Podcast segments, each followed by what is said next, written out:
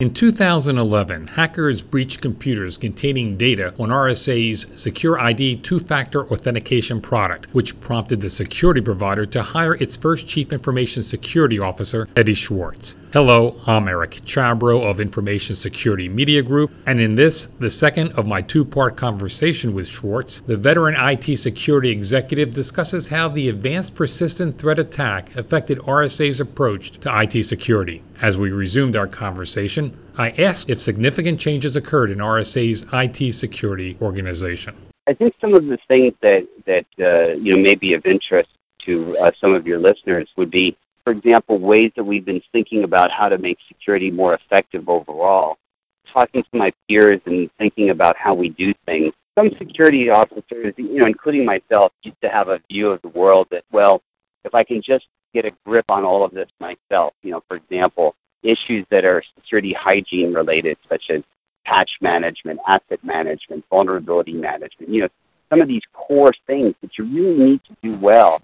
And as you step back from that, you say, you know what? Are we as security people really the best people to be doing this anyway?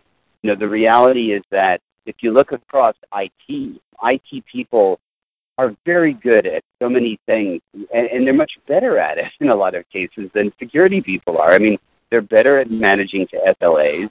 They're better at managing to, uh, you know, certainly quality standards in a lot of cases. And so to build partnerships, uh, I've built a, a fantastic partnership with RSA's CIO, where the CIO and other people within the IT organization help to drive for results and drive for excellence around some of the metrics that are critical to doing a good job with security. For example, where we've shifted the approach a little bit uh, away from thinking about something as, as purely a security problem and thinking about it as, as sort of a shared space that we all have, where we all share in the goals, we all share in the success or failure, and frankly, uh, we're all rewarded for good outcomes if we do a good job, and, and, and that's important. You, you know, the, the expression that uh, people do what they get paid to do, right? So, you know, we all have to be incentivized to have the right activity. And I think, uh, you know, the tone from the top has been very good here on that, and it pervaded itself throughout the organization. Any reluctance from anyone in the organization to accept more responsibility for IT security if that's not their core job? No, like any place where you work, I think people always will look at the net of their job and say, well, gee, did I plan for this? How do I figure all of this out? But I think in today's world, and this is not just true at RSA, I mean, it's certainly true anywhere that you look around, people are saying, you know, how do I accomplish all of the things I'm asked to do today? Because certainly, uh, while everyone realizes that there needs to be a greater focus on security, there needs to be a, a you know a high emphasis on this. You still have to work within the constraints of resources and, and, and planning and budget on. You know, our challenge as security professionals is to continue to figure out ways do these things so that they also align well with the objectives of the business, right?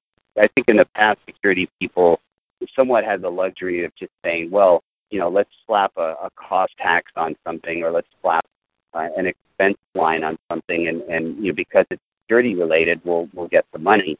But I think many of us are also thinking in terms of, well, how can we build good hygiene, good security practices into things that IT is already doing, into things that application developers are doing on the business side. So it, it, it really is driving security away from a compliance mentality, away from a technology mentality, towards a business focused mentality where the business feels that, well, this is really a cost of doing business. I need to find a way to embed it in that cost. Hopefully, in the end, if it's done right, it'll be close to a zero sum game for them.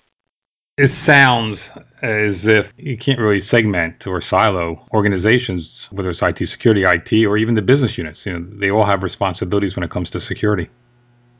Yeah, I mean, I think the mistake, it's not really a mistake. I mean, it's, it's more like an evolution, I guess is really the right term. I mean, in the past tried to create, and, and, and I don't mean we as RSA, I mean security professionals have tried to create, you know, these monolithic security organizations and do everything ourselves, you know. So so then when some new information technology comes up, we go, oh my gosh, do we have anybody who knows anything about technology X, Y, and Z? Well, of course we don't. But the reality is that the people who truly understand this are the folks in either IT or in the business that own this very technology that, that is being proposed. So why would we pull that out of the business and give it to security to deal with as opposed to creating good security champions, good security processes, a doctrine around how to build secure environments, whether you know it's at the application layer or at the infrastructure layer. And through that process of threat modeling and you know and, and building a, a software development lifecycle that that you know that that builds security into these environments, they get the right outcome. And then you know what we do is is we help measure that outcome. We monitor, we measure that outcome, and we make sure that it's done in, in, in a repeatable and, and, and um, you know, mature fashion. So I, I think, you know, security has evolved that way. And, and the business in this way also owns their own resource. They're not paying a tax. They're not throwing money down a rat hole and saying, why did I give you all this money and what, what am I getting for it? When you became a chief information security officer, there wasn't a big bureaucracy built around you. You, you basically came in there, looked at what was there, and sort of tried to organize IT security at RSA using uh, existing organizations. Certainly, as part as a division of EMC, EMC had a fantastic global security organization that's run by Dave Martin. And Dave already had put together, uh, you know, had been running for a while this organization with certain constructs around it. You know, I have a dual reporting relationship. Part of my re- reporting is to Dave. One of the things I didn't want to do is reinvent the wheel completely in terms of RSA as division. You know, I wanted to take the best things that Dave's organization had to offer in terms of services that, that were pertinent to what I was doing at RSA. But then there's a uniqueness to our division as a security division. There were things that we needed to do that sort of fell outside of that. We also at EMC, uh, because we, you know, we build software and hardware and, you know, we manufacture things, uh, you know, we also have a product security office that's run by a, a fellow named Eric Baize, and it's a a very, very mature operation. You know, between these two operations and then what I do, those are sort of three legs of a, of a stool where essentially we use each other's processes, we build upon each other's processes, and where one of us is, let's say, ahead of the game, we'll test something out, and if, if the other two can benefit from what one of the others is doing, so be it. And it's been a great relationship that way because it's allowed us to move uh, quickly on some initiative that you know might have been backburnered for one or the other of us. There's been a lot more general uh, media attention on uh, vulnerabilities and attacks on organizations. Do you think some of that is misdirected, that they're focusing uh, too much on one type of uh, activity where there are more serious things going on? And if so, what, what is getting too much attention? Uh, well, there's certainly hype cycles that, that happen, right? Um, if you look at sort of the last couple of years, uh, and certainly since you know our breach, right? There's been uh, a hype cycle around APT.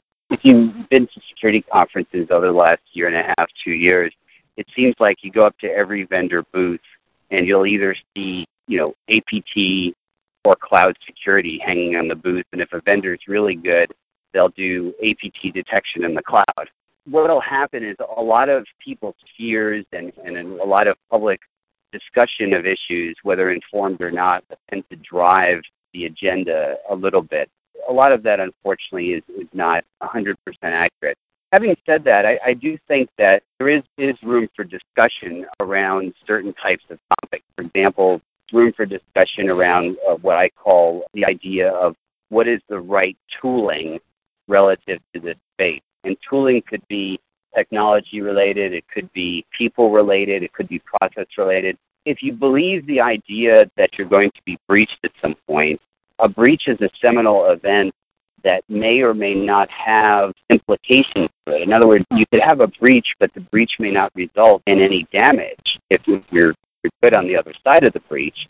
Prior to a breach, you know, we, we always talked about the notion of preventative technologies, preventative processes, and people that are involved with everything associated with prevention. And, and that would even include all of the stuff associated with good security hygiene and governance and things of that sort. There's a, an investment you're going to make, and there's a confidence level you're going to have around pre breach tooling. Most security investments fall into that space today. And, and I'm not saying that's a bad. The question, though, is, is what should that investment level be, and what should everybody be doing around that and what should the focus be in today's world of advanced threats, where that is our focus, I think, in a lot of cases, advanced threats and adversaries relative to material assets versus the old approach, which is, hey, let's secure everything. Uh, but then the other side to it is okay, assuming that we're going to be breached at some point, and we don't want the breach to be material, right? We don't want the breach to, to have a bad result to it.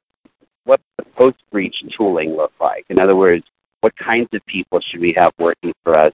What should they be doing in that context? What technologies are effective in that post breach context? And what processes might I need to change for example, do I need people doing threat intelligence? Do I need people doing malware analysis? And if I can't find those people or can't afford them, is there a service provider or, or is there some other way I can get access to that to those capabilities? These are all things to think about and then to step back from what you're doing and say, well, mm-hmm. maybe I'm doing things the way you know, I, I thought it was valuable in, in 2002. because, you know, by the way, I mean, even though I've talked to CISOs for, for, you know, for a long time, I mean, the last time I was a CISO was, you know, around that time. So I've done all kinds of work in security since then. But if I came into this job thinking the way I thought then, I'd be worthless. If your playbook as a CISO has not changed in the last seven years, just for the sake of argument, you're in deep trouble. So I, I think it's really important for organizations to step back from things like some of the hype and some of the, you know, things like all APTs or, or whatever the focus is, you know, from the vendor community and say, well, yeah, okay, but what does security management really mean to me now? What what does the business care about? Is it about the material assets above all else? Who's coming at those material assets? And what is my preparation level? Is my security program uh, tooled properly to handle that? That's a fair question for any of us right now. I want to make sure I understand uh, the point that you're making. People are going to be breached. Therefore, I got to look at my investments as at what I need to do once that occurs. So what I'm saying, just just for the sake of argument, is this: suppose you looked across all your investments and you said, um, "I have four million dollars to spend on security today, relative to technology." and and then you looked across your costs and you said, okay, I've got technology refresh to do. I've got O and M operations and maintenance costs, you know, to deal with relative to certain technologies, and you realize that, you know, the lion's share of these costs, you know, 80, 90 percent, were going towards technologies that had a low confidence level relative to either pre-breach uh, approaches uh, or had no value relative to post-breach that would mean that there's an imbalance that needs to address because you need first of all to raise the confidence level relative to pre-breach, which would mean looking at it, you know, next generation pre-breach technologies. Uh, you know, and again, you know, some of those, you know, old school firewalls and AV, you know, wouldn't fit into those categories. So you need to drive the cost out of that stuff. And then, uh, again, post-breach technologies where are you on that? I mean, there, there's a whole sort of framework that many leading organizations have, you know, have put in place today that need, you know, need close examination by just about everybody. Uh, you know, where are you on that? And then, of course, it's not just technology, right? I mean, you can have all the technology in the world, and you're not going to get anywhere. So the the issue is then stepping back and saying, well, okay, you know, I got a you got a data center full of technology, but you're disorganized and you don't have people that understand any of this or service providers that can provide you the right services or or um, you know, again, you're living on an island. You're just looking at your own data versus collaborating with others or or, or having providers that bring in uh, data that enriches your organization's data in some way. So uh, these are all questions that, that people need to ask themselves. Where am I on this continuum. And it, it, some of it, is, it goes against traditional approaches. You know, if you if you're just trying to match up your security program to ISO 27001 and that's your sole objective, uh, or follow some uh, methodology that's 10 years old, it's not going to get you where you need to go necessarily relative to facing up to advanced uh, adversaries. Now, I'm not saying that you drop ISO 27001 or you drop your firewall. But, but what I am saying is that ISO 27001 is great for helping you establish a benchmark for pre-breach tooling, but it shouldn't be the sole factor in determining what to spend your time and money on in your security program. Thanks, Eddie. Well, it's my pleasure to talk to you always. I've been speaking with RSA Vice President and Chief Information Security Officer Eddie Schwartz for Information Security Media Group. I'm Eric Chabrow. Thanks for listening.